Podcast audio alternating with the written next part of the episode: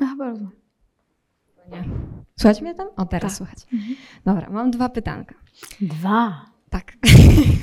Jedno poradziło, urodziło się wczoraj, a drugie dzisiaj. Pierwsze,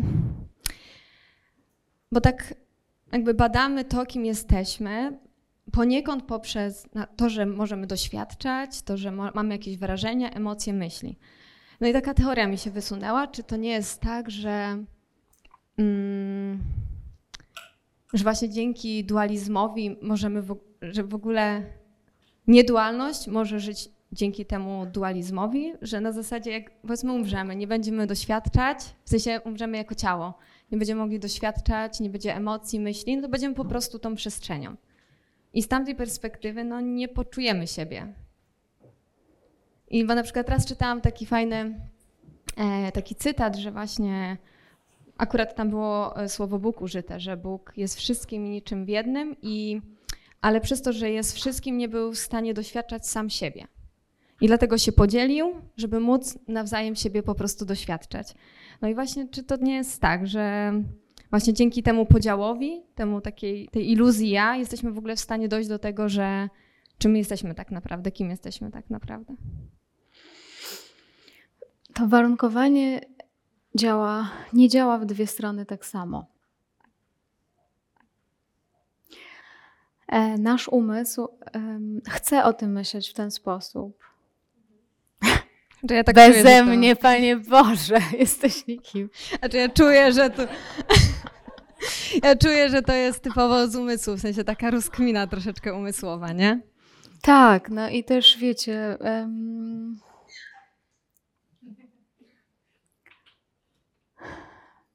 Ja zdaję sobie sprawę, że tego typu teorie gdzieś sobie chodzą i są w obiegu i się o nich pisze też. Ale tak zupełnie serio, ja próbuję odnosić absolutnie wszystko do bieżącego doświadczenia i, i do tego, jak jest. I czy to naprawdę ta, taki opis rzeczywistości coś daje. Może ja tego jeszcze nie rozumiem. Może. Natomiast zastanawiam się, czy te, tego typu opis rzeczywistości nam coś da. Czy to nie jest trochę tak, to jest, czy to nie jest trochę taka subtelna nasza, subtelna nasza gra, tak jak powiedziałaś, subtelna gra umysłu do tego, żeby, żeby jednak oprzeć się trochę na tym, na tym doświadczeniu. To jest pytanie, które stawiam. Nie chcę nawet teraz na nie odpowiadać. Po prostu sami, sami się przekonajcie, jak to jest w naszym własnym doświadczeniu.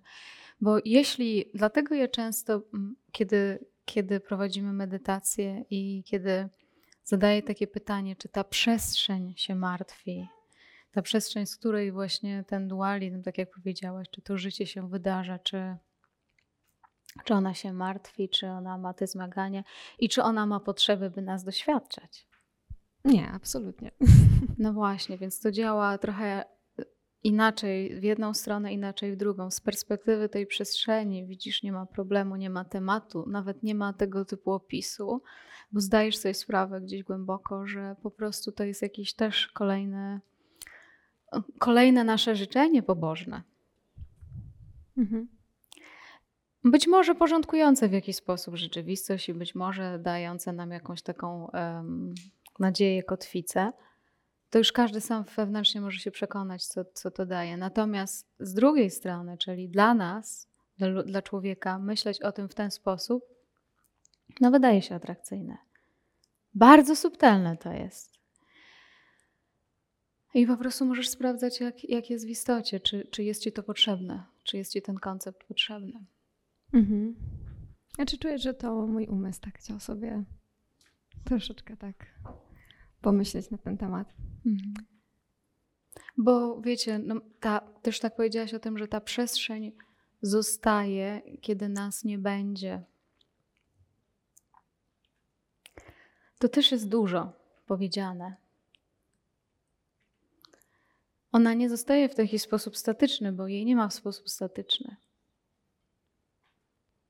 Ona jest pozamaterialna. A jednocześnie w, w całej materii, we wszystkim się manifestuje. Wszystko, co jest materią, jest z tego, jest w tym.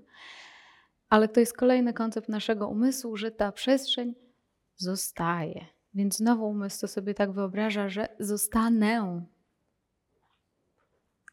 Natomiast kiedy mówimy o tym, że nasza jaźń, nasza istota nie jest obiektem, nie jest fenomenem, to już prędzej możemy powiedzieć, że jej nie ma.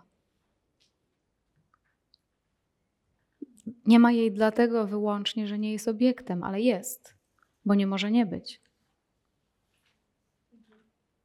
Więc to jest tylko takie głębokie uświadomienie sobie, ale nie znalezienie kolejnej kotwicy, bo tej kotwicy nie ma.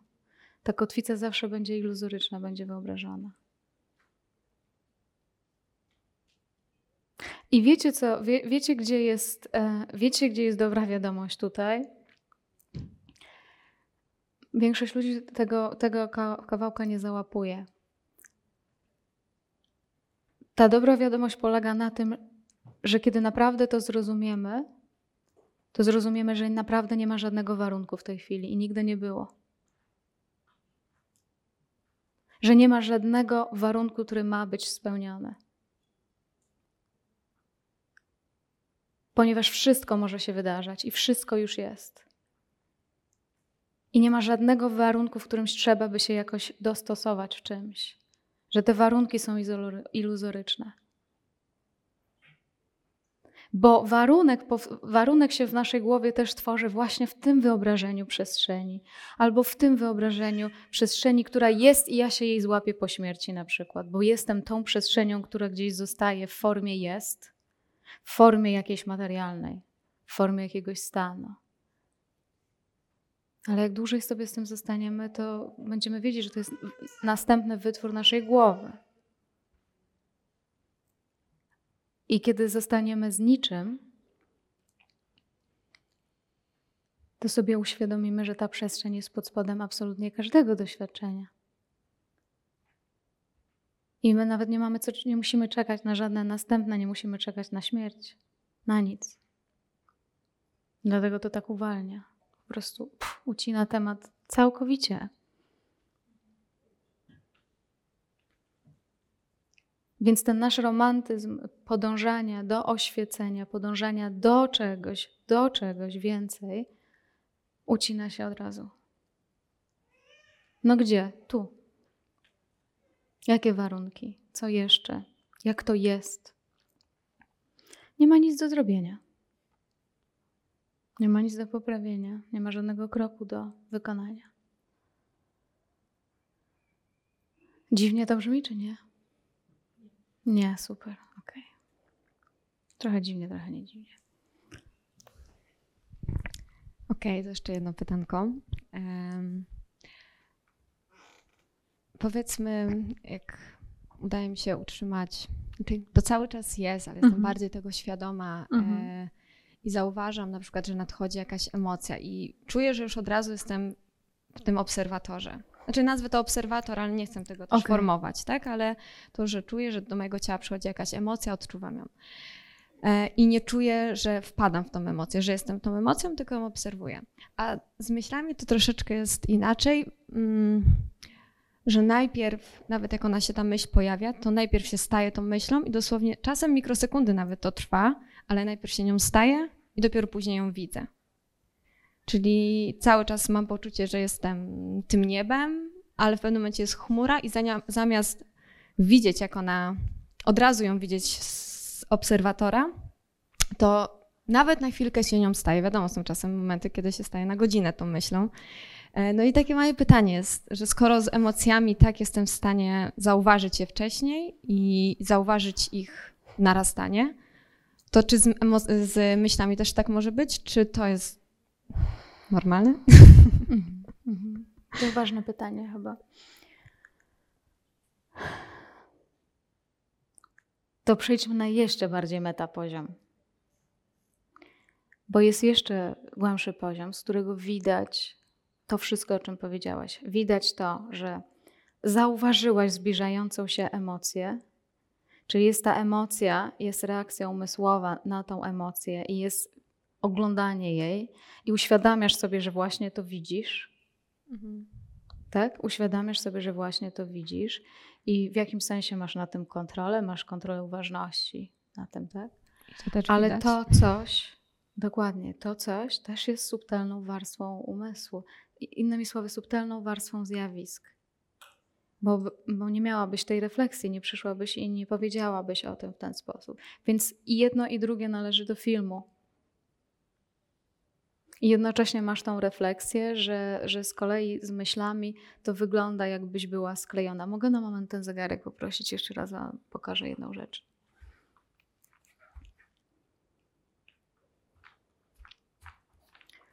To jest mój ulubiony ostatnio gadżet na odosobnieniach i satsangach. Szkoda, że nie ma tutaj sekundnika. Ale mówisz o tym, że myśl, powiedzmy, że te cyfry to są myśli, a to jest ten obserwator, ta przestrzeń to jest ten obserwator. Gdzie tam jest ta odległość właśnie zobaczenia?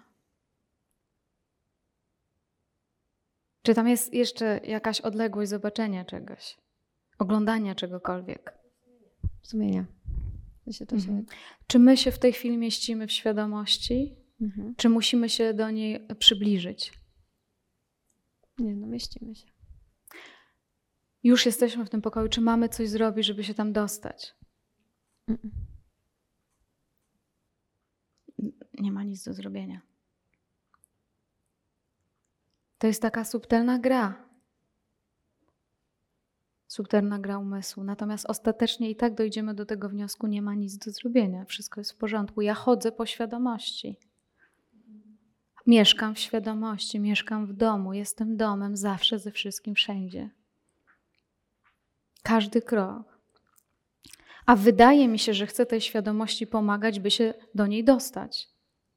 Więc robię tak, robię tak, robię tak.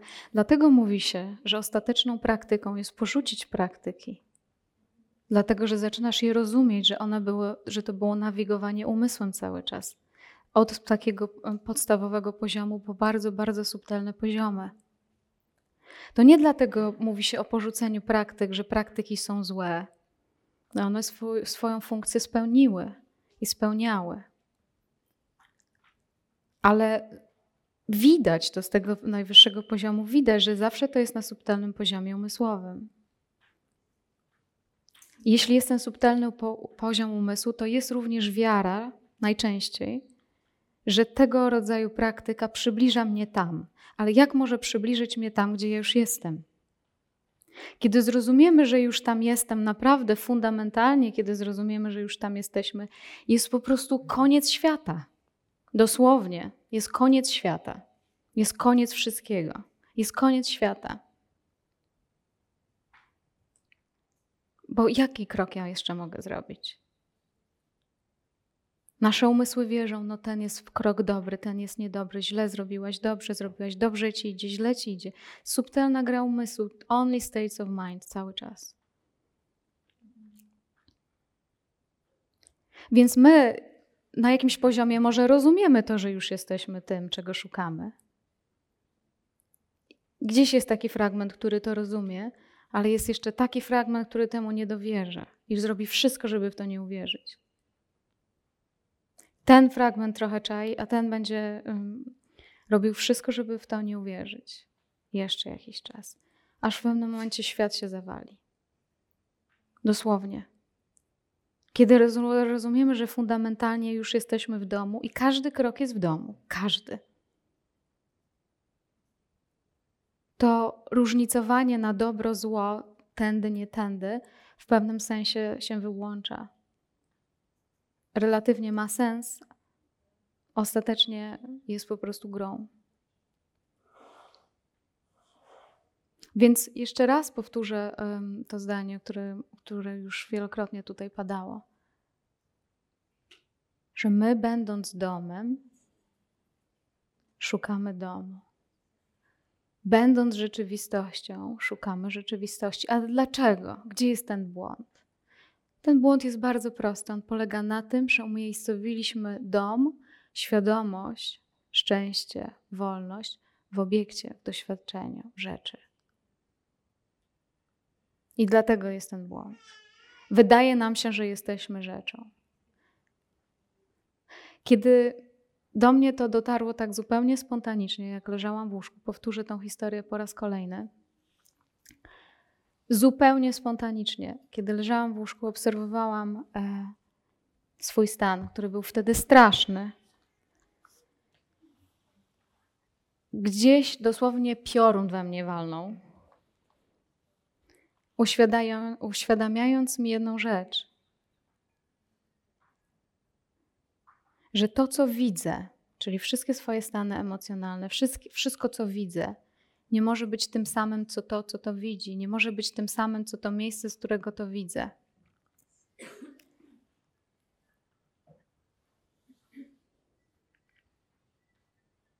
Że, że nie wiem już, jak więcej jeszcze o tym opowiedzieć, ale, ale to było jasne, że to wszystko są rzeczy, które się wydają, które się pojawiają na moment. I czy moja ręka widzi rękę, czy moje oko widzi oko? Więc czym jest to coś, co w nas doświadcza? Mamy takie przekonania, że tym, co nas doświadcza, co doświadcza tego życia, jest nasze ja, albo jest dusza, albo jest coś takiego w środku.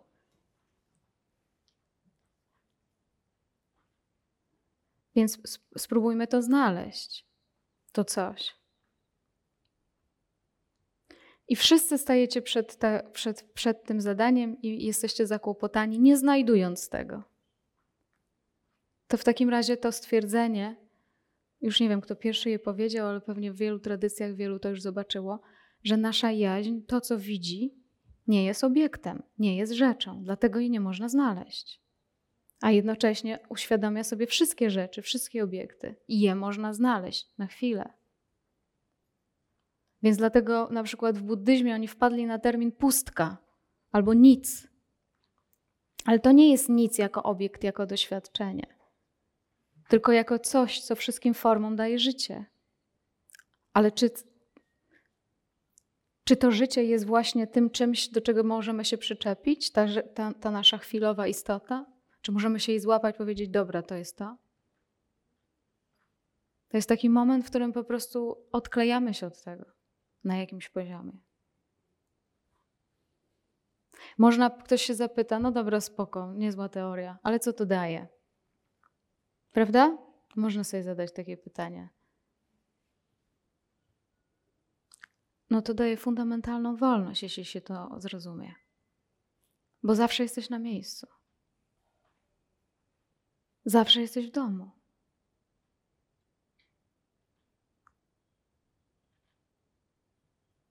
Zawsze.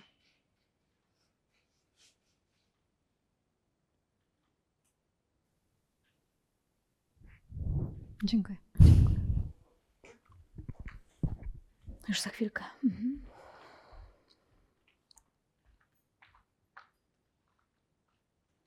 Nasz... Y- Nasze wnętrze w tej chwili może powiedzieć, nie, to nieprawda. Ja nie jestem w domu. Ja w ogóle nie wiem, o czym ty mówisz. Ja tego nie rozumiem. To bez sensu.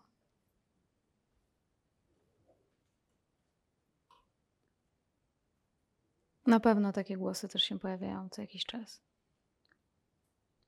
Zapytajcie teraz siebie. Zróbmy to badanie kolejny raz. Słyszysz to? Nie, ja tego nie rozumiem. Nie podoba mi się to. Nie, nie wiem, o czym ty mówisz. Pytanie skierowane jest teraz do tego, co to słyszy. Co usłyszało ciebie mówiącego w ten sposób przed chwilą?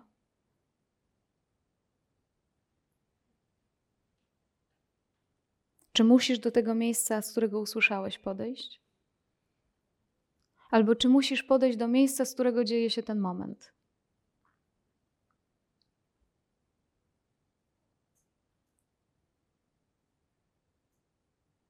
Czy ten moment dzieje się z ciała? Czy możesz popatrzeć na swoje ciało i zobaczyć, że ono dzieje się w tym momencie?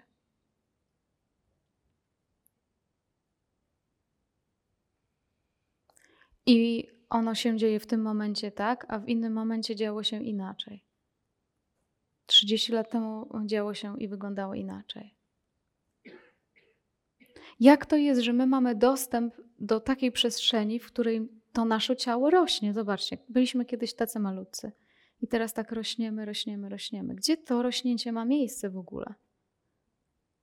Gdzie to ma miejsce?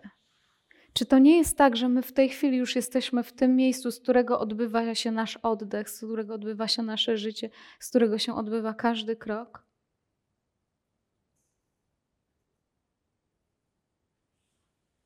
Gdzie to jest?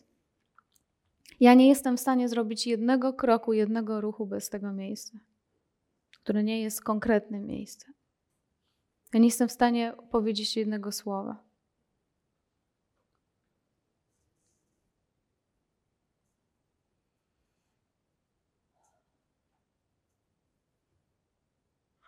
Więc paradoksem jest to, że my, będąc rzeczywistością, szukamy rzeczywistości.